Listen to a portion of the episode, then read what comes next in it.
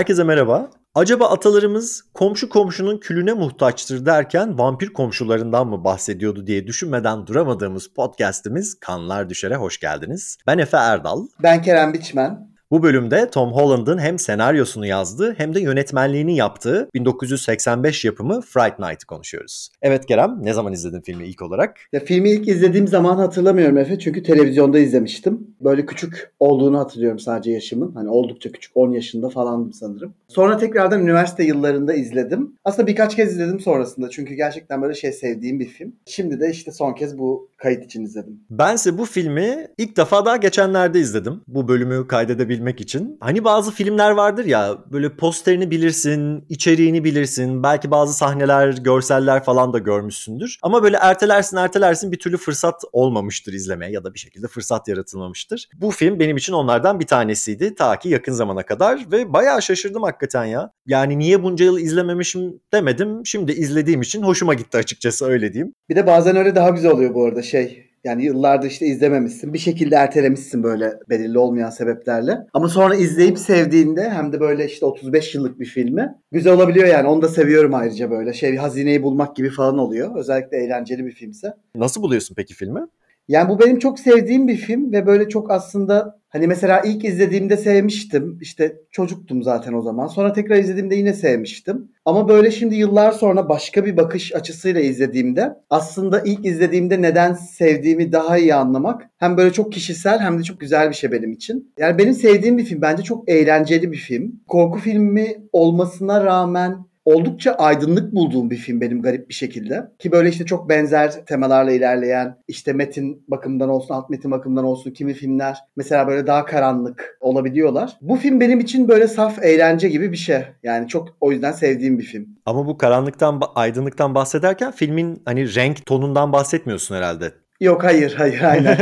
Gece geçtiği için ister istemez karanlık bir evet, film. evet. Ee, yani her seferinde beni eğlendiriyor bu film. Ee, o yüzden de aslında seviyorum diyebilirim. Ve böyle işte karakterlerin ileride konuşuruz zaten. Karakterlerin içinde olduğu durum ne olursa olsun ki işte bazı karakterler ölüyorlar. Hani belki ölüyorlar bilmiyoruz falan. Hani buna rağmen mesela böyle beni hiçbir zaman karamsar bir ruha sokmayan bir film. O yüzden de böyle işte hani demiştik ya işte bazı filmlerden aslında bizi böyle duygusal manada çok etkilediği için bazı filmleri seviyoruz. Hani bazı filmler böyle bir ruh haline sokmadığı için bizi seviyoruz. Ama günün sonunda işte bu ikinci bahsettiğim şeye benziyor yani. Eğlendiğim için sevdiğim filmlerden bir tanesi. Benim de bu filme dair ilk aklıma gelen yani ilk söyleyebileceğim şey eğlenceli olması. Yani mesela bu bir korku komedi türünde bir hibrit olduğunu düşünmüyorum ama komik de bir film mesela yani. Böyle bir dengesini kurmuşlar. Bir kere 80'ler vibes yani tamamen her şey. Müziğinden tut sinematografisine özellikle işte makyajları ve pratik efektleri yani o kadar muhteşemdi ki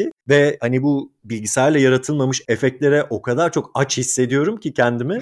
Gerçekten bu şekilde görmek bayağı hoşuma gitti. Bir de hani müziklerinin Brad Fiedel tarafından yapılmış olması da bayağı hoşuma gitti. Terminator'ın çok ikonik olan teması kendisinden çıkmıştır. Bu filmin de gerçekten hani bir Terminator kadar olmasa da benim hoşuma giden bir skoru var yani. Ha bu arada yani filmin söylemi de bazı yerlerde çok 80'ler tabii yani onu ilerleyen dakikalarda konuşuruz zaten ama biz şimdi vampirleri sadece 30 küsür bölümlük podcastimizde sadece Hunger'da konuştuk. Bizim ayıbımız bu. Ki o filmde yani çok bildiğimiz geleneksel anlamda vampir temsiliyeti de yoktu. Hatta vampir isminin geçmediğini falan da söylemiştik o bölümde. Burada bütün vampir mitolojisi kullanılmış. Hatta benim en şaşırdığım şeylerden bir tanesi bu filme dair. Scream nasıl 1990'ların ikinci yarısında slasher'ları gündem ediyorsa burada da karakterler vampir filmlerini biliyorlar mesela. Bu filmlerde oynamış olan oyuncu karakteri görüyoruz. Yani hani nasıl biz daha geçen bölümde Scream 3'ü konuştuk. Meta kelimesi daha bu anlamda kullanılmadığı bir zaman meta bir film aslında bu yani. Kendisinin ve vampir filmlerinin farkında olmasını bayağı ilginç buldum açıkçası. Kesinlikle öyle. Hani ilk örneklerinden bir tanesi diyebiliriz bu dediğin açıklıkta böyle bunu konu ettiği için. Ki kaldı ki hani slasher, teen slasher'lara falan da gönderme yapılıyor filmde. Karakterlerin birinin ağzından işte şey duyuyoruz artık yarı çıplak kadınların koşup öldürüldüğü filmler moda gibi bir cümle duyuyoruz. O yüzden benim de bu filmin aslında sevdiğim yanlarından bir tanesi. Zaten filmin tamamını hani böyle korku türüne bir aşk mektubu ya da işte eski hani klasik korku dediğimiz şeye övgü gibi falan da görebiliriz. Dediğim gibi yani işte yönetmenin ya da işte filmin yapımında yer alan herkesin aslında korku filmlerini böyle sevdiğini falan ben çok hissettim izlerken izlerken. Hakikaten o his bana da geçti. Karakterleri konuşmaya başlayalım o zaman. Charlie'den başlıyoruz ana karakterimiz. Nasıl buluyorsun? Yani Charlie gerçek bir bebek bence. Çok yakışıklı. Önce bunu söyleyeyim. İnanılmaz yakışıklı buluyorum Charlie ve bence çok çekici. Katılmayan birçok kişi olacaktır belki bu fikre ama. Charlie benim sevdiğim bir karakter. Hani şunu söyleyerek başlayayım. Benim filmde sevmediğim hiçbir karakter yok. Böyle filmleri gerçekten böyle filmleri izlerken çok eğleniyorum. Hani daha önce de söylemiştim. Hani işte iyiler, kötüler ya da orta yerdekiler falan filmdeki herkesi seviyorum. Ve bence bütün karakterler böyle filmde çok derinlikli ve böyle ciddi karakter gelişimi olan şekillerde tasarlanmışlar. Yani burada işte Charlie'yi konuşurken tabii ki Charlie ilk gördüğümüz sahne olan işte Amy ile ikisinin de ilk cinsel deneyimlerinden hani gerçekleşmeyen cinsel deneyimden hemen önce görüyoruz o teşebbüsten. Burada tabii Charlie yani işte filme adını veren işte Fright Night bence aslında bu sahneyle çok özdeşleşen bir isim. Çünkü bence orada Charlie'nin gerçekte korktuğu şey işte Amy ile belki cinsel bir birliktelik yaşayacak olması. Aslında Charlie'nin kendi cinselliğine dair duyduğu korku. Yani buradaki korku gecesi bence aslında Charlie'nin işte daha sonra tam da vampir karakterler üzerinden göreceğimiz o korkuyu hissediyor olması. Ve şey zaten hani ilk gördüğümüz sahnede Charlie orada Amy ile olan muhabbete devam etmiyor. Çünkü işte diğer taraftaki iki erkek karaktere saplantılı biçimde hani bakmak istediği için. Doğru. Bu bence bu noktada çok ilginç. Sen ne düşünüyorsun? Yani ben öncelikle Charlie'nin eğlenceli bir karakter olduğunu düşünüyorum. Ama bunu biraz tabii 80'ler gözüyle düşünüyorum. Yani bazı noktalarda eskimiş bir tasvir gibi geliyor bana bu işte cinsellikle en azından kurduğu ilişki bağlamında. Hani işte kız arkadaşına yaptığı ısrardan tut. Daha sonrasında o kız arkadaşını kurtarma çabası falan. Hani düz bir bakışla baktığında burun kıvırabileceğimiz bir yerde duruyor. Ama tabii hakikaten bunu Charlie'nin açılma hikayesi ya da işte komşusundan etkilenmesi falan gibi böyle daha biraz sonra tartışacağımız alt metinsel yerlere taşıdığımız zaman da aslında her şeyin bir karşılığı varmış gibi de geliyor geliyor. Oralara gitmeden önce Charlie'ye dair şunları söyleyebilirim. Bir kere korku filmlerinde alışık olduğumuz sözlerine inanılmayan karakter boşluğunu dolduruyor. Ne annesi, ne polis, ne arkadaşları kimse filmde çok uzun bir süre Charlie'nin dediklerine inanmıyorlar. Ve senin de dediğin gibi hakikaten yani bu Charlie'nin gençlik ritüeli yani bu işte ilk seksi yaşamak mesela komşunun gelmesiyle sekteye uğruyor ve onun temsil ettiği şeyleri yenerek yetişkin oluyor aslında. Yani Charlie'nin film boyunca yaptığı yolculuğun altını aslında bu dolduruyor. Film hatta biraz bana şey gibi geliyor paranteze alınmış gibi. Yani başladığı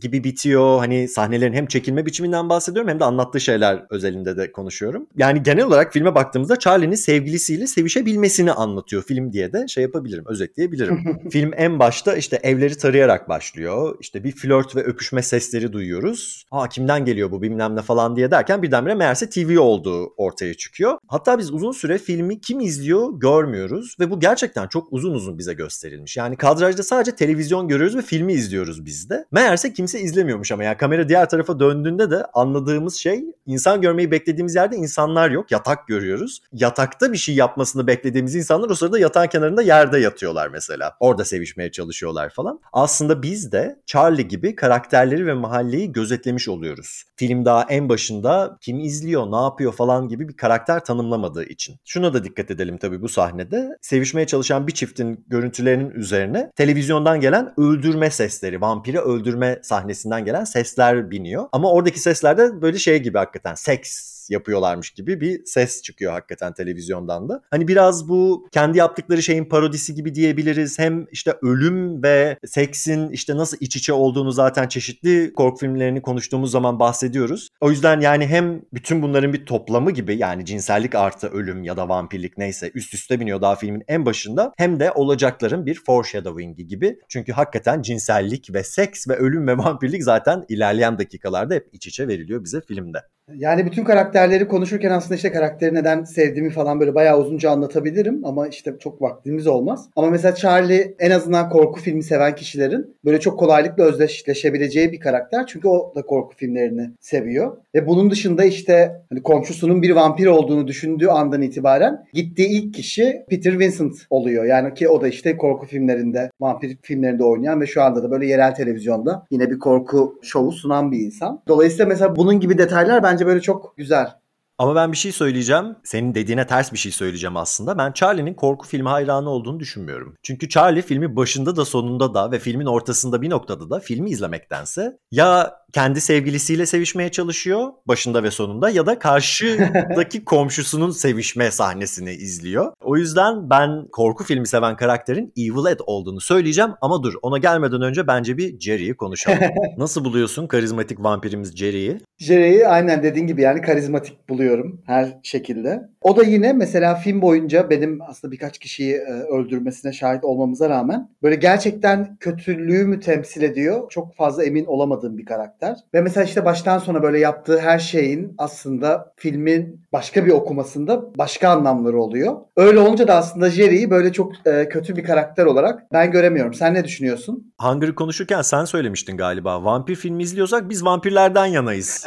Aynen bir de o var. Ya karizmatik hakikaten bu adam. Böyle aristokratik bu eski Drakula'dan gelen vampir yorumunun 80'ler versiyonu diyebiliriz bunun için. Ki bu mesela vampirlerin aristokratik yorumu daha böyle karizmatik, soğuk olan versiyonları 18. yüzyılda Doğu Avrupa'da falan ortaya çıktılar. Halbuki hani daha önceki zamanlarda ve çeşitli kültürlerde, farklı yerlerde vampirler biraz daha freak gibi. Yani birinin işte bacakları yok, diğeri böyle daha canavar formunda falan. Hani soğuk karizmatik vampir diyebileceğimiz daha sonrasında geliyor. Ama mesela bu filmde bir de şöyle bir şey yapılmış. Jerry'nin gerçek formu freak gibi hani böyle sadece dişleri çıkan ve orada da hala seksi duran bir karakter gibi durmuyor. Hakikaten vampirliğini gösterdiği zaman, gerçek yüzü ortaya çıktığı zaman bayağı şey canavarlaşıyor yani. İçindeki şeyi dışarı çıkarıyor diyebiliriz. Tabi bu görünüm vampir lore'unda aslında önemli. Bir kere en başta vampirlerin hani bir yere davet edilme mevzusu var ya bu filmde onu zaten kullanıyorlar. Davet edilmedikleri evlere giremiyorlar. Şuna yarıyor aslında. Canavar gibi gözükmemesi lazım içeri girene kadar. Yani içeri girene kadar başka bir yüzünü göstermek zorunda kalıyor da diyebiliriz. Hani bu biraz toksik kişilik alegorisi gibi de yani hani sana bir tatlı yüzünü gösteriyor ki Jerry'nin durumunda karizmatik ve seksi yüzünü gösteriyor mesela. Ama daha sonrasında senin mesela evine geldiğinde odanda daha bambaşka korkunç bir şeye dönüşebiliyor. Ama gösterdiği yüz seksi. Mesela ben burada Jerry'i seksi bulurum. Charlie'yi değil bu filmde.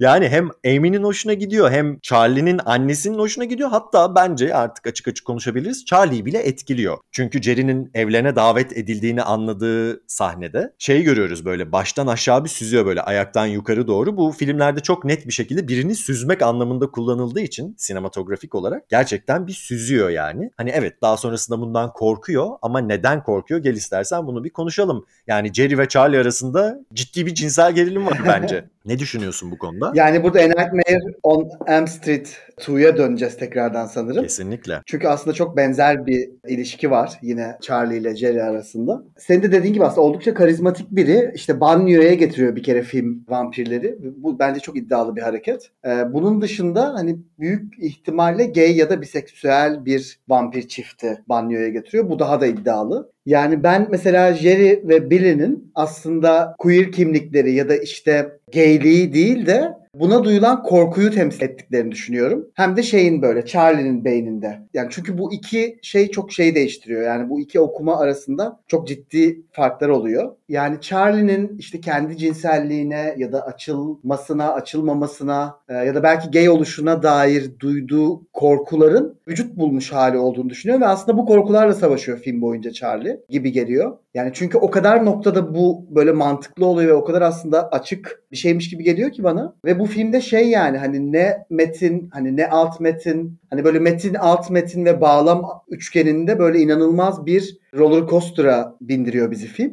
Dediğim gibi yani şimdi mesela işte dedik ya hani filmin gay alt metni ama bazı noktalarında filmin hani özellikle mesela Jerry ve Evil Ed arasındaki bazı konuşmalarda gene Peter Vincent ve Evil Ed arasındaki bazı diyaloglarda aslında bu queer okumanın alt metin değil metnin ta kendisi olduğunu görüyoruz. Yani inanılmaz açık ve çok yüzümüze karşı sunulmuş oluyor. Hani dolayısıyla bundan böyle tam şeyden emin olamıyorum. Yani bu bir alt metin mi yoksa zaten bu filmin metninin kendisi mi? Sonuç olarak Nightmare 2'da Jesse işte Freddy ile neler yaşıyorduysa ve orada neler söylediysek burada da aslında çok benzerini görüyoruz. Ama bu film genel olarak bence hani ona göre daha işte dedim ya hani daha aydınlık. Böyle daha olumlu bir şekilde yaklaşıyor sanki olan biten her şeye. Her ne kadar sonu yine olumlu olmasa da biraz daha böyle bu filmi ondan daha az karanlık buluyorum diyebilirim. Sen ne düşünüyorsun? Yani şöyle bak şimdi bizim aslında metinin kendisi mi alt metin mi diye böyle ikiliye düşmemizin sebebi aslında şundan kaynaklanıyor. Biz queer kodlu bir karaktere kötü demek istemiyoruz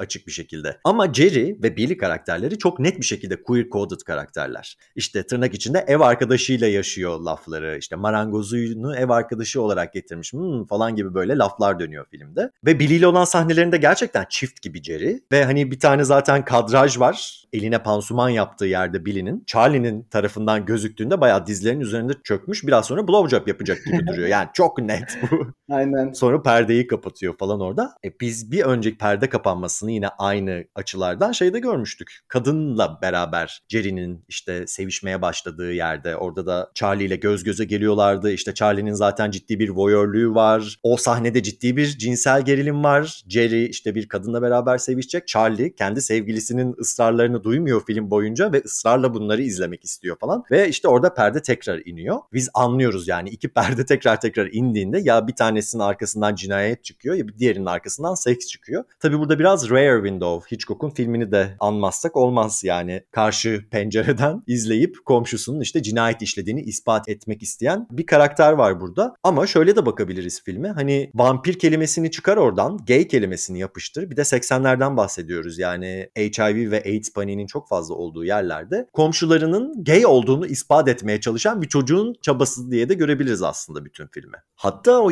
yıllarda biseksüellere dair fobiler de çok peak yapmıştı. Çünkü hani biseksüeller tırnak içerisinde neydi belirsiz, kiminle düşüp kalktığı belli olmayan insanlar oldukları için gidecek gay bir adamdan hastalık kapacak. Daha sonrasında da gelip işte bizim banyoda yaşayan karılarımıza, kızlarımıza bu hastalıkları aynen bulaştıracaklar diye özellikle basında da ciddi bir fobinin yapıldığı yani karşı propaganda yapıldığı biseksüellere karşı bir dönem aslında 80'ler. O yüzden hani sadece gay demek zorunda değiliz. Bu iki karakter de biseksüel olabilir ve tam olarak da basının bu şekilde sunduğu şeyden korkuyor ve bunu ispat etmeye çalışan bir Charlie var karşımızda diye de düşünebiliriz açıkçası. Kesinlikle öyle ama şey sadece Jerry ve Charlie arasındaki işte diyaloglarda yakınlaşmalar ya da storyline'lardaki şeyler değil. Aynı zamanda hani diğer karakterlerle Charlie'nin etkileşimi, işte annesiyle olan konuşmaları, işte Evil Ed bir noktada şey diyor. Amy ile olan yakınlaşmalarını anlatırken Evil Ed'e Charlie senin gerçekte ne olduğunu ya da senin gerçekte neyi sevdiğini iki anlamada gelebilecek şekilde anladı mı diyor hani Amy için. Bütün bu diyaloglar falan bizi çok açık bir biçimde aslında Charlie'nin açılma sancıları olarak görmemize neden oluyor. Sahiden de öyle yani ben filmi zaten bu pencereden izlediğimde bana eğlenceli geliyor. Yoksa diğer anlamda işte daha geleneksel heteroseksüel değerler kazandı. Aman queer kodlu karakterleri defettiler, kurtuldular falan kısmı bana sıkıcı geliyor tabii ki. Ama film hakikaten bunu bu kadar çok net söylememiş olması bile başlı başına queer bir şey diyebiliriz. Yani o da çok net bir noktaya zaten parmak basmıyor. Ya da bilmiyorum yani 85'te basmış olabilir de artık üzerinden 35 sene geçtikten sonra da öyle gelmiyor olması da çok anlaşılmaz değil. Ama eskimemiş film işte ne güzel yani. Ay ne kadar sıkıcı bir şey demiyoruz yani. Tartıştırıyor hala bizi. Kesinlikle. Bir de şey çok enteresan bu filmde. Hani genellikle korku filmlerinde şey olur ya ana karakter böyle bir şeyleri açıklamaya çalışır, insanları ikna etmeye çalışır, sonlara doğru yüzleşir mesela karakterle. Daha film ortasına gelmeden önce anlıyor Charlie ve ilk saldırı da zaten daha filmin ortasına gelmeden gerçekleşiyor. Ve çok şiddetli büyük bir biçimde yani eve gelmiş ve o akşam işte odasında oradan oraya fırlatıyor onu. Bir de odasından oradan oraya fırlatıyor derken fark ettim bu kelimenin aslında ne kadar kendi içinde cinsellik barındırabileceğini. Yani evet bu hakikaten o queer kodlu denen şeyi zaten destekliyor olabilir ama bir yandan hani şeyi de dedirtiyor film. Sonra ne olacak? Bir anda çok el yükseliyor çünkü. Kesinlikle öyle 30. dakikada falan oluyor bu anlattığın ilk saldırı. Çok erken yani hani şok edici derecede erken. Bir yandan da filmin hani bu yanını seviyorum böyle. Her şeyi çok hemen en başta başlamasını yani şeye tüm bu maceraya. Orada odasında fırlatırken de aslında dolaba fırlatıyor Charlie'yi. hani dolabın içine fırlatıyor. Hatta ilerleyen sahnelerin birinde yine dolaptan çıkıyor şey Jerry. Dolabın içinden çıkarak geliyor. Burada artık hani sanırım zirvesine ulaşıyoruz bütün bu göndermelerin. Alt metin altından çıkıyor üstüne gelmiş oluyor yani. Aynen. Bir de yani o sahneye kadar televizyondaki vampir filmini izlemeyen Charlie iki defa oluyor filmin başında ve karşı gözetlediği yerde birdenbire televizyona dikkat kesmeye başlıyor. Vampir avcısını gözüne kestiriyor orada. Çünkü başına artık bir şey geldi, varlığını anladı ve evet yani sana yıllardır televizyonda bunların varlığını anlatan şaka formunda da olsa yani film formatında da olsa bir karakter var ve birdenbire ona sığınıyor. Dur ama o karaktere gelmeden önce bir de şu aşk üçgeninin Amy'sini konuşalım. Onu nasıl buluyorsun? Yani Amy de çok kesinlikle şey bence böyle tatlı bir karakter. O da işte en başta sadece böyle inanmamakla birlikte sonra bir anda aslında olan biten her şeye inanıp gerekli böyle aksiyonu alıyor işte. Zaten Peter Vincent aslında gelmeye de para vererek o ikna ediyor. Yani sevgilisinin hep yanında ona destek falan hani böyle yani inanılmaz güçlü bir karakter değil tabii ki. Ama şey yani bence tatlı bir karakter. Sonraki dönüşümü falan da bence oldukça güzel. Yani Amy tatlı bir karakter ama ben Amy'yi daha fazla sevmek isterdim. Bence o da şundan kaynaklanıyor. Sadece kız arkadaş senin dediğin gibi. Yani erkekler arasında gidip geliyor. Kurtarılması gereken kadına dönüşüyor ondan sonra. Ki dönüştüğü şeyi konuşuruz onu ben de seviyorum. Yani bu şekilde bir kadın karakter tasviri bana hele ki döneminin slasher'larını düşününce yani hani öyle bir Final Girl'ler görüyoruz ki biz. Yeri geliyor elindeki palayla işte katilin kafasını kopartıyor falan. Ya bunun çok tersine ve bir tık da böyle hani kadın temsillerini geri atan bir karakter olduğunu düşünüyorum. Ama zaten senin de dediğin gibi slasher'ların popülerliğine dair eleştiriyi zaten film kendisi yapıyor. Yani işte bir kayak maskesiyle hani hockey mask değil de Jason'ın kayak maskesi demişler burada. İnsanları öldürdüğü filmlere tercih ediyorlar diyor hakikaten Peter Vincent. Ee, o yüzden yani evet onları eleştirebilirsin ama yani bir tık daha böyle tuttuğunu koparan bir karakter de koyabilirdi hakikaten. Yani evet kafasına koyduğunu yapmaya çalışıyor ama bu şeyde biraz savruluyor gibi geliyor bana karakter bu çabanın içerisinde. Çünkü ilk gördüğümüzde sevgilisinden ilgi istiyor görmüyor. Daha sonrasında sevgilisi Jerry'e ilgi duyunca sevgilisini kurtarmak istiyor karşı taraftan. Ve mesela orada şey diye savunuyor. Hani ona inanmasa da yapıyor bunu. Charlie şey diye soruyor ya bana inanmıyorsunuz değil mi diyor. O da seni seviyorum Charlie diyor. Yani hani ne olursa olsun senin yanındayım diyor aslında. Hani burada işte fedakar, sadakatli falan böyle bir karakter. Daha sonrasında da hemen Jerry'e teslim oluyor bir anda. Yani Jerry'nin kötü olduğunu anladıktan çok kısa bir süre sonra ama şunu da söyleyeceğim Jerry'e teslim olmamak imkansız zaten.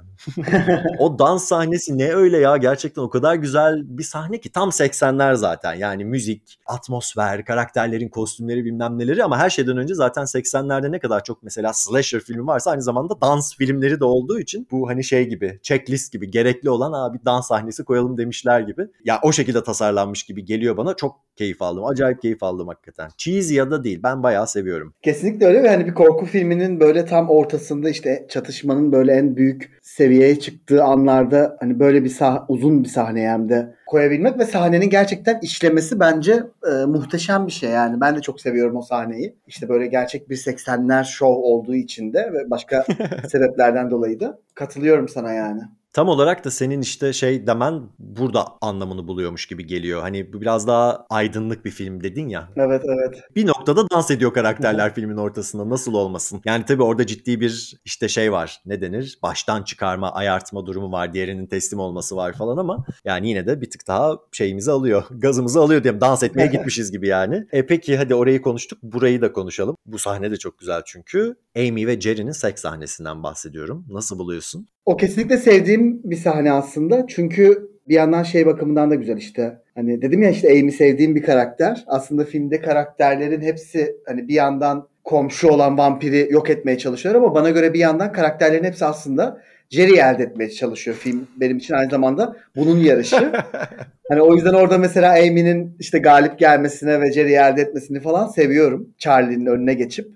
E, tam da ona bir de yardım etmeye çalışırken inanılmaz güzel geliyor bana. O yüzden sevdiğim bir sahne. Özellikle işte o ısırık ve yani hani ondan işte kaçarken aslında erkek arkadaşını ondan kurtarmaya çalışırken bir yandan onun işte cazibesine teslim olup falan. Çok aslında klasik vampir hikayesi diyebileceğimiz yani işte o vampirin inanılmaz çekiciliğiyle böyle insanları büyüleyip hipnotize edip kendilerine çekme hikayesini görüyoruz orada. Ve sevdiğim bir sahne. Bütün zaten o beyaz elbisenin içinde de bence çok güzel görünüyor. Harika bir sahne ya. Müzik, işte kadrajlar aralarındaki işte gerginlik falan çok güzel işliyor. Şey demen önemli tabii hakikaten. Burada bildiğimiz anlamda seksi vampir Jerry. O hani öyle ölüm kokan işte cesedi andıran vampir imgesinden eser yok. Hani normalde daha böyle arkaik vampirlere atfedilmiş olan temsiliyet gerçekten burada yok. Yani cinsellik mevzu olduğunda o sadece dişleri çıkan ve işte son derece iktidar sahibi bir adam var karşımızda. Ve hemen üzerine zaten yerine gelmiş olan Amy bambaşka bir şeye dönüşüyor. Vampir Amy aşırı derecede seksi bir karakter. Yani sadece seksiyi de geç sexual bir karakter öyle diyeyim. Bütün aurası değişiyor kadının yani tipi değişiyor. Kısaydı saçları birdenbire saçları uzuyor falan filan. Bambaşka bir insana dönüşüyor. Tabii benim için en ilgi çekici taraflarından bir tanesi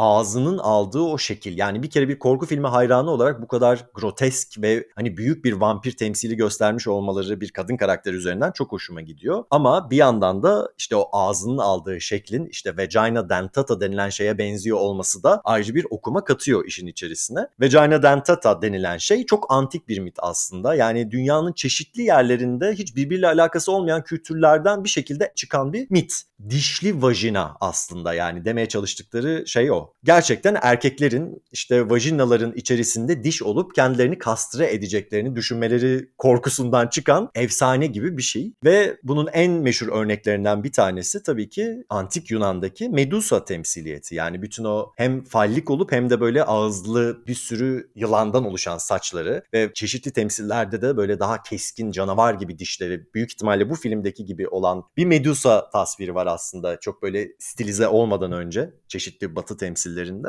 Ve filmlerde de bu vagina dentata korkusunun çok güzel karşılıkları var. Yani Alien serisi canavarını tamamen bunun üzerine kurmuş durumda. The Thing filminde var. Vampir mitolojisinin tamamen zaten böyle olduğu söylenebilir. Yani dişler olan dudaklar görüyoruz nihayetinde vampirlerde. Ve hani psikanaliz de bunu çok ciddiye alıyor. Ve şey diyor yani nasıl kadın bedeni, penissiz kadın bedeninden bahsediyorum. Gelişmekte olan çocuğun kafasında hani penisi varmış kesilmiş o yüzden kastre olmuş bir halde ise vagina dentata bütün bu şeyi tersine de çeviriyor. Kastre edilmiş olan kişi kastre eden şeye dönüşüyor. Dişli vajinasıyla artık neyse. Hani genel olarak insanlığın böyle cinselliğe dair korkularının hem kendi içimizde ne kadar derinlerde yattığını ama çeşitli kültürlerde de karşılığını bulması falan bana çok ilginç geliyor açıkçası. Bu filmde de öyle. Yani mesela Jerry'e gerçekten hani kastre eden fallus sahibi baba gibi de görebiliriz filmde. Anneyi ayartıyor. Zaten gelişmekte olan çocuğun en büyük korkusu ya hani babanın otorite figürü olması, anneyi elde etmesi ama Jerry sadece anneyi baştan çıkarmakla kalmıyor. Daha ileri götürerek kız arkadaşını da baştan çıkarıyor ve daha sonrasında onu vampire dönüştürüyor. Kendisi gibi bir şeye dönüştürüyor. O yüzden Charlie aslında iki kere kastrasyon anksiyetesi yaşıyor. Yani bir iktidar sahibi Jerry tarafından, iki Jerry tarafından ısırılmış olan kız arkadaşı Amy'nin dönüştüğü şey tarafından. Ama bütün bunlara dair son olarak şunu da söyleyebilirim.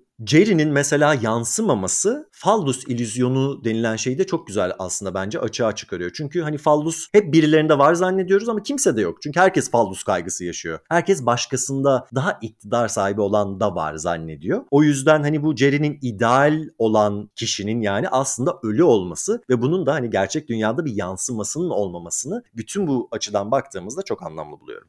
Freud Night'a hoş geldiniz.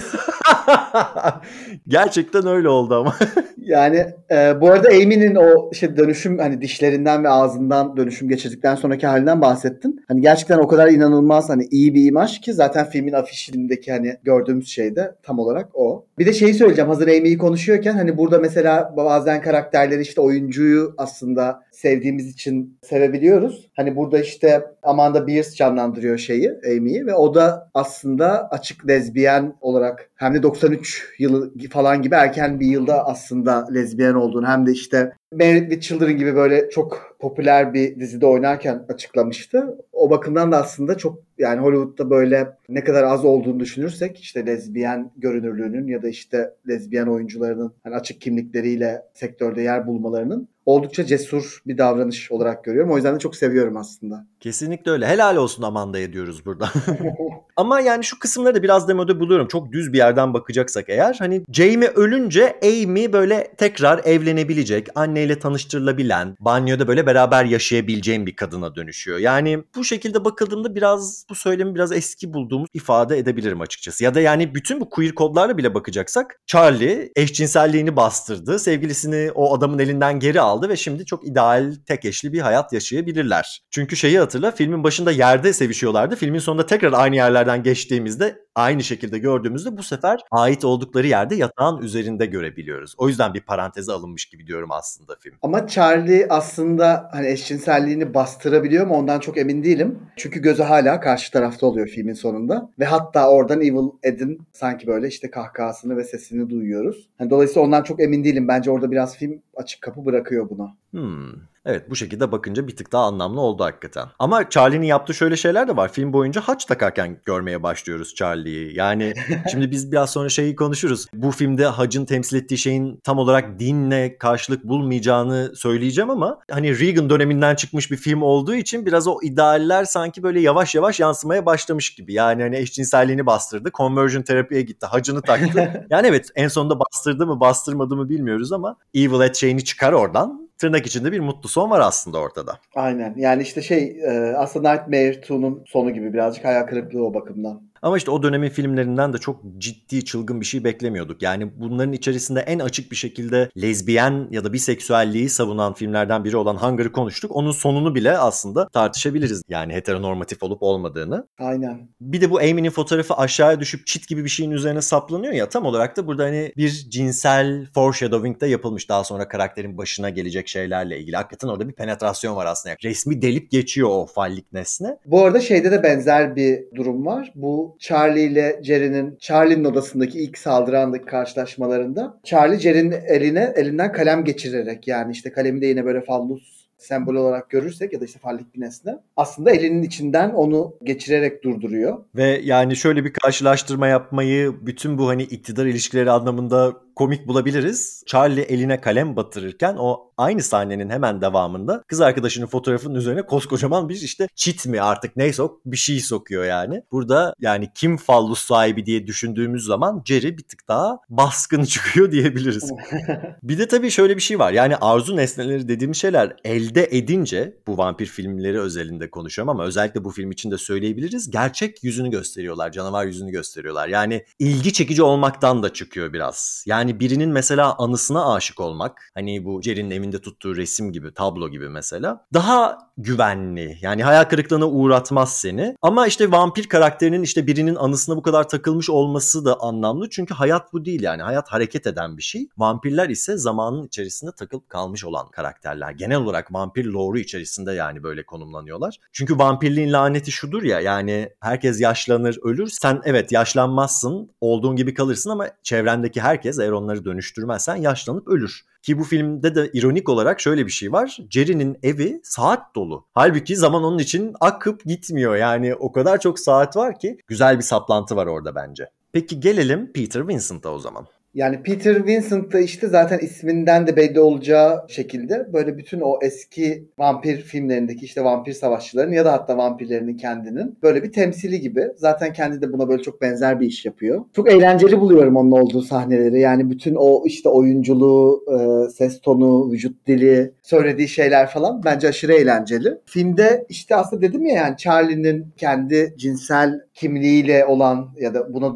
dair duyduğu korkularla olan mücadelesi demiştik en başta. Hani filmde mesela iki çeşit böyle sanki gay rol e, modeli var gibi. Yani bir işte Jerry ve Billy sanki böyle bir taraftalar. Belli bir gay çeşidi olarak. Diğer tarafta da sanki Peter Vincent var böyle daha geleneksel ve böyle aslında belki bunu o da böyle işte hani açılmamış henüz böyle gizli biçimde yaşayan falan. Ve aslında zaten o gay çiftten kaçıp başka bir gay'e sığınıyor gibi geliyor bana hep Charlie.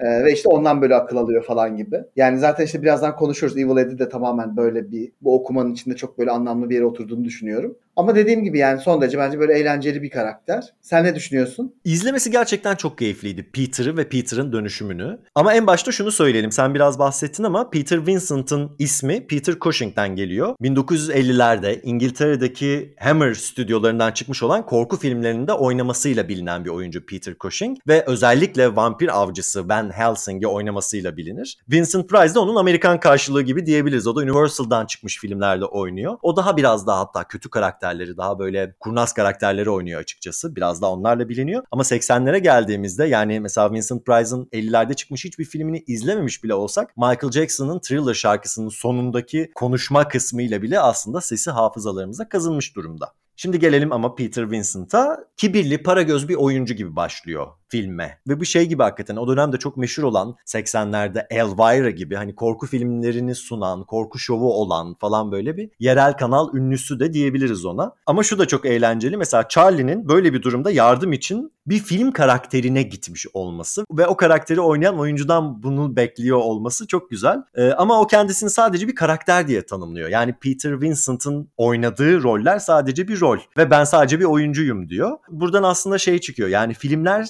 seyircilere o filmlerde oynayan insanlardan daha çok ilham oluyorlar aslında. Çünkü oyuncular için genel olarak bunlar sadece birer iş. Hani lezzetli bir karakter olabilir, eğlenceli bir karakter olabilir, zorlayıcı bir karakter olabilir ama en sonunda stop dediklerinde eve gittiğinde Peter Vincent olarak gidiyor bu adam. O yüzden ondan vampir avlamasını beklemek, her şeyden önce vampirlere inanmasını beklemek biraz bir şey, fazla şey beklemek yani ondan. Ve Peter'ın ilk bunlar karşısında verdiği tepki kaçmak oluyor, saklanmak oluyor aslında. Yani bu tam da senin söylediğin yerden baktığında hani başka türlü açılmış olan mesela bir gay couple gördüğünde, vampir, gay neyse artık tırnak içinde gerçekten kendi kabuğuna, evine kaçıyor. Ama en sonunda da rolü sahipleniyor mesela. Ama yani bu sahiplendiği rol onları öldürmek üzerine. Şimdi burada da eğer o okumada da düz bir yerden gitmiyor gerçekten. Onlara katılmıyor mesela. Ama onlarla yüzleşecek, onların huzuruna kendisini gösterecek cesareti buluyor diyebiliriz mesela. Burada da mesela Charlie ikna ediyor ona. Yani o aslında ona ilham veriyor. Burada da bir roller değişmiş oluyor. Yani o oyunculdan aldığı ya da karakterden aldığı bir ilham vardı Charlie'nin. O da oyuncuya geri vererek karakterin cesaretli bir şekilde karşılarına çıkmalarını sağlıyor. Yani burada işte mesela Peter'la Charlie'nin böyle bütün mücadelesinin Jerry ile Billy'yi yok etmek gibi değil de ya da işte evet onları belki yok etmek ama orada Jerry ve Billy'nin böyle queer kimlikleri değil de queer kimliklere duyulan korku olarak görürsek onları yok etmekte aslında bu kimliği kabullenmek gibi bir şey oluyor noktasında aslında o senin az önce söylediğin anlam çıkmayabiliyor yani biraz zorlarsak. Çünkü şey e,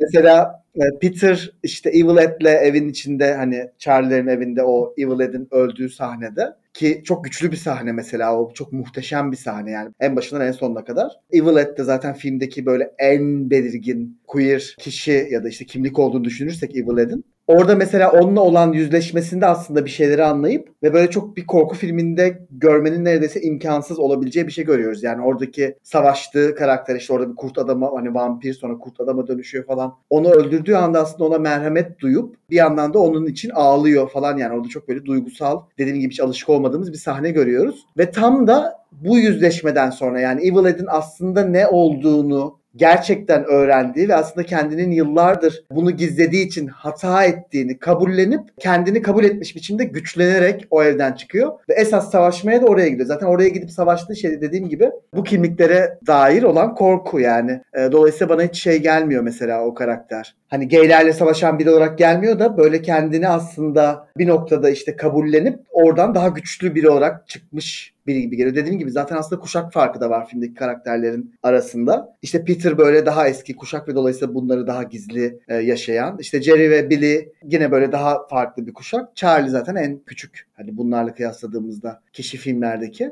Yani garip bir şekilde filmde böyle queer atama hani yapamayacağım tek bir karakter bulamıyorum. Sadece annesi var Charlie'nin. Ama o da zaten bir, bir Eli gibi davranıyor ve şey Hani 1985'te hele de hiç alışık olmayacağımız bir şekilde. Komşu e, yeni iki kişi taşındı yan tarafa falan. Ama hani benim şansıma büyük ihtimalle gaydir gibi bir repliği var. Ama burada mesela garip bir şekilde bunu dalga geçmek için, işte aşağılamak için ya da bunu böyle yukarıdan bakarak söylemiyor. İnanılmaz derecede olağan bir şey gibi söylüyor. Bu da mesela aslında çok ilerici bir tavır bence film için. Yani yönetmenin hani ne kısmını tasarladığını ya da ne kısmının aslında tesadüfi olduğu bir yana dediğimiz gibi bunlar bizi hiç ilgilendirmiyor. Zaten biz bu filmleri kurtarmaya çalışıyoruz bir nevi. Yani kurtarmaya da geç. şeye de gerek yok. Hani böyle çok üstten bir yerden söylemeye de gerek yok. Yani homofobikse de bu film gerçekten hani queerleri yok etmek üzerineyse de biz ona başka bir okuma tasarladığımız zaman başka bir don geçirdiğimizde yani üzerine e bambaşka bir şeye dönüşmüş oluyor zaten. Yani o elinden gitmiş oluyor homofobikse eğer. Bu arada yani Peter karakteri üzerinden şeyi söyleyeceğim ben. Bu hani hacı ilk tuttuğu zaman çalışmaması ama daha sonra işte işe yarıyor olmasına bayıldım. Yani bunu bir kere çok bir benzerini Buffy dizisinde yapmışlardı hakikaten. Bir karakter bir karakterin vampir olduğunu düşünüyor ve ona haç tutuyor ve baktı işe yaramıyor bir hacı böyle bir sallıyordu tekrar düzelsin diye bozulmuş falan diye. Gerçekten bunu böyle ondan böyle bir 10 yıl öncesinden falan çok daha güzel yapmışlar. Ve yani burada hakikaten ben o haç tutmanın dini çağrışımları getirdiğini değil beraberinde inanınca çalışıyor ama herhangi bir şeye inanınca çalıştığını düşünüyorum. Yani illa din inancı olmak zorunda değil bu. İşe yarayacağına inanmak aslında. Yani vampir avcısı olabileceğine inanmak gibi gördüğüm zaman çok keyifli buluyorum açıkçası. E o zaman madem arada adını anıyoruz artık bahsini de açmanın zamanı geldi. Evil Ed. Nasıl buluyorsun? Yani Evil Ed bence muhteşem bir karakter. Bir kere inanılmaz sinir bozucu bir karakter. Özellikle filmin başlarında hani o kadar hani bir yandan böyle inanılmaz gıcık kapıp bir yandan da çok gerçekten sevdiğim bir karakter. Çünkü aslında filmin başında yaptığı bütün gıcıklıkların ve böyle o bütün hani zorbalığa gidebilecek böyle o tuhaf davranışların böyle bir koruma mekanizması olduğunu görüyoruz. Yani ben en azından benim yorumum bu yani. Hani çünkü işte herkesten farklı olan ve aslında dışlanmış, bir şekilde ötekileştirilmiş, belki alay edilen ve hani akranlarından farklı bir çocuk. E bu noktada o böyle bir gerçekten işte kendini savunmak için aslında böyle biri olmuş. Yani böyle gıcık ve böyle tuhaf biri olmuş. Ama işte bütün o mesela Jerry ile olan sahnelerinde işte Jerry'nin ona hani işte sen farklı olduğun için korkmana gerek yok. İşte bak bana teslim olabilirsin falan filan dediği o şeydeki ara sokakta geçen sahneyi çok seviyorum. Ve ondan sonra da aslında şey bir dönüşüm yaşıyor ve dönüşüm yaşadıktan sonra bence daha da eğlenceli oluyor karakter. yani öldüğü sahne çok üzücü. Ölüyor mu bilmiyoruz. İşte filmin sonu böyle bir açık kapı bırakıyor aslında. Onun belki de yaşıyor olabileceğine dair falan. Yani bir yandan aslında bence mesela Evil Ed de Charlie'nin cinsel yöneliminin farkında. Onunla olan bütün diyaloglarını aslında böyle Charlie'de dalga geçiyor gibi de görebiliriz. Ama aslında bu söylediği her şeyin bir şekilde onun cinsel yönelimine gönderme yapan şeyler. İki şekilde de okunabiliyor yani. Diyaloglar o kadar böyle çok şey bir şekilde yazılmış ki yani ya da biz öyle o kadar anlamaya meyilliyiz ki Emin olamıyorum az önce senin söylediğinden sonra. Ama umurumda da değil yani aslında. Tam sana katılıyorum o konuda. Ya benim Everett kesinlikle çok sevdiğim bir karakter ve şey ve bence gerçekten muhteşem oynanmış bir karakter. Seviyorum Evil Ed'i. İlk film başladığında ve bir süre izliyorum falan karakteri. Şey dedim ya nesi var bu çocuğun? Ne, nerede bir sorun var yani bu çocukta anlamıyorum açıkçası. Çok sinir bozucuydu. İnanılmaz. Yani dayanılmaz derecede sinir bozucuydu gerçekten. Ee, o yüzden bir süre karakteri benim hani sevmem zaman aldı. Ama çok net şunu diyebilirim. Bence bu filmde net bir queer karakter diyebileceksek bence o Evil Ed. Kesinlikle. Bir kere adam vampir lore'una hakim. Tam da Randy nasıl slasher'lara, korku filmlerine hakim değilse hani bu Scream'den işte 10-11 sene önce çekilmiş bir film. Böyle bir karakter koymuş olmaları bayağı hoşuma gitti bir kere. En sevdiğim sahnelerden bir tanesinde zaten Ed var. O da az önce senin de söylediğin gibi bu işte sokak arasında geçen işte peşinden gelme, kovalamaca sahnesi. Jerry orada işte farklı olmak nasıl bir şey biliyorum, kimse artık seni hor göremeyecek falan gibi şeyler söyleyip elini uzatıyor. Yani mesela hemen sonrasında gelen Amy'yi hipnotize etme sahnesinin gerçekten hipnotize edilme sahnesi olduğunu düşünüyorum. Ama burada hakikaten bana katıl diyor. Elini uzatıyor. Ağlamasına üzüldüm mesela karakterin orada yere sinmiş bir biçimde ve inanılmaz aklım karıştı. Yani ben bu karakter ölsün isterdim mesela. Ama yani buradaki sahnenin modu birdenbire o kadar çok değişiyor ki şey oldu vay dedim evet ya çok bambaşka bir yere gidecek herhalde bu karakter dedim. Aha sonra ne oldu? Vampir oldu yine sinir bozucu bir hal. yani ben vampir olunca bir tık daha karizmatik olur diye düşünüyordum. Şimdi sadece daha gürültülü, daha fazla dişli, daha güçlü falan oldu yani. Sonra da dedim ki hakikaten varsın freak olsun gerçekten. Yani sıkıcı olmaktansa freak olmak her zaman çok daha iyidir. Ve ölümü de gerçekten çok üzücü. Orada da çok şaşırdım yani. Ben bu karakterin gelişimine hani hem uyuz oluyorum hem üzülüyorum falan yani. En çok bir şey hissettiğim karakter Evil Ed oldu. Ölümüne dair de hemen bir şey söyleyeceğim.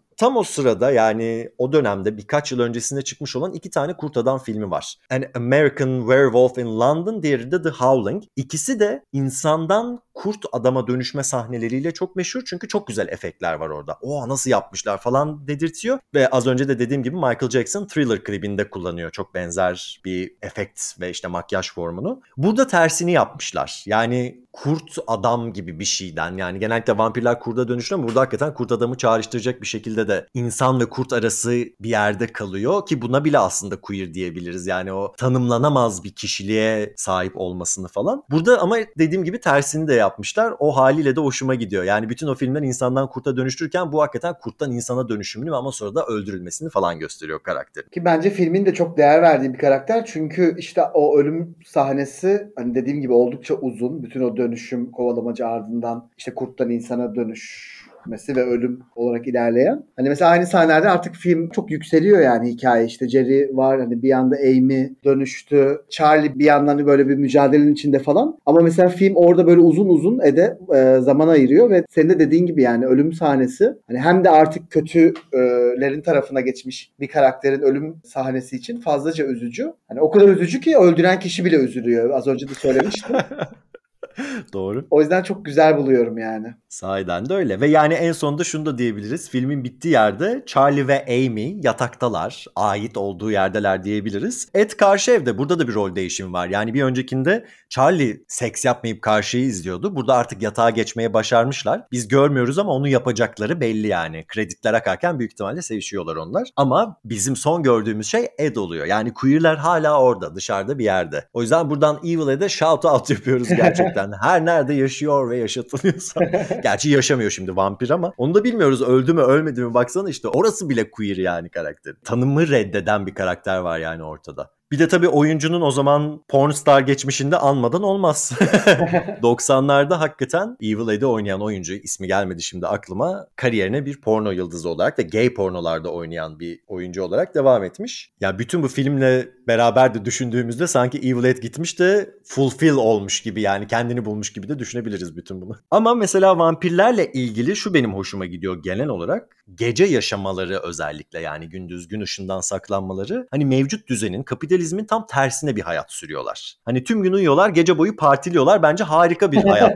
Ve hakikaten bu özelliğiyle de queer alegorilerine çok kapı açıyor aslında. Yani hani LGBT hayat tarzları aslında geceye biraz daha yatkınlardır ya. Normal düzenin ve işte belki 80'lerde baktığımızda günümüzde biraz daha farklı olabilir ama işte onları hor gören, dışlayan, zorbalığa maruz bırakan sistemin dışına bir hayat tarzı yaşıyorlar. Zaten filmin başı da bir kurdun uluması ve bu ses neydi? İşte Child of the Night, gecenin çocuğu gibi bir lafla başlıyor. İlk duyduğumuz repliko. Ed de zaten filmin en sonunda gecenin çocuğuna dönüş dönüşmüş durumda. O yüzden tam bir daire çiziyor diyebiliriz. Bütün bu alegorileri de düşündüğümüzde film. Charlie ne yaşadı bilmiyoruz ama Ed olması gereken şeye dönüştü nihayetinde. Evet Karanlığın Çocukları. Bizim bu bölüme dair söyleyeceklerimiz bu kadar. Dinlediğiniz için teşekkür ederiz. Bir sonraki bölümde görüşmek üzere o zaman.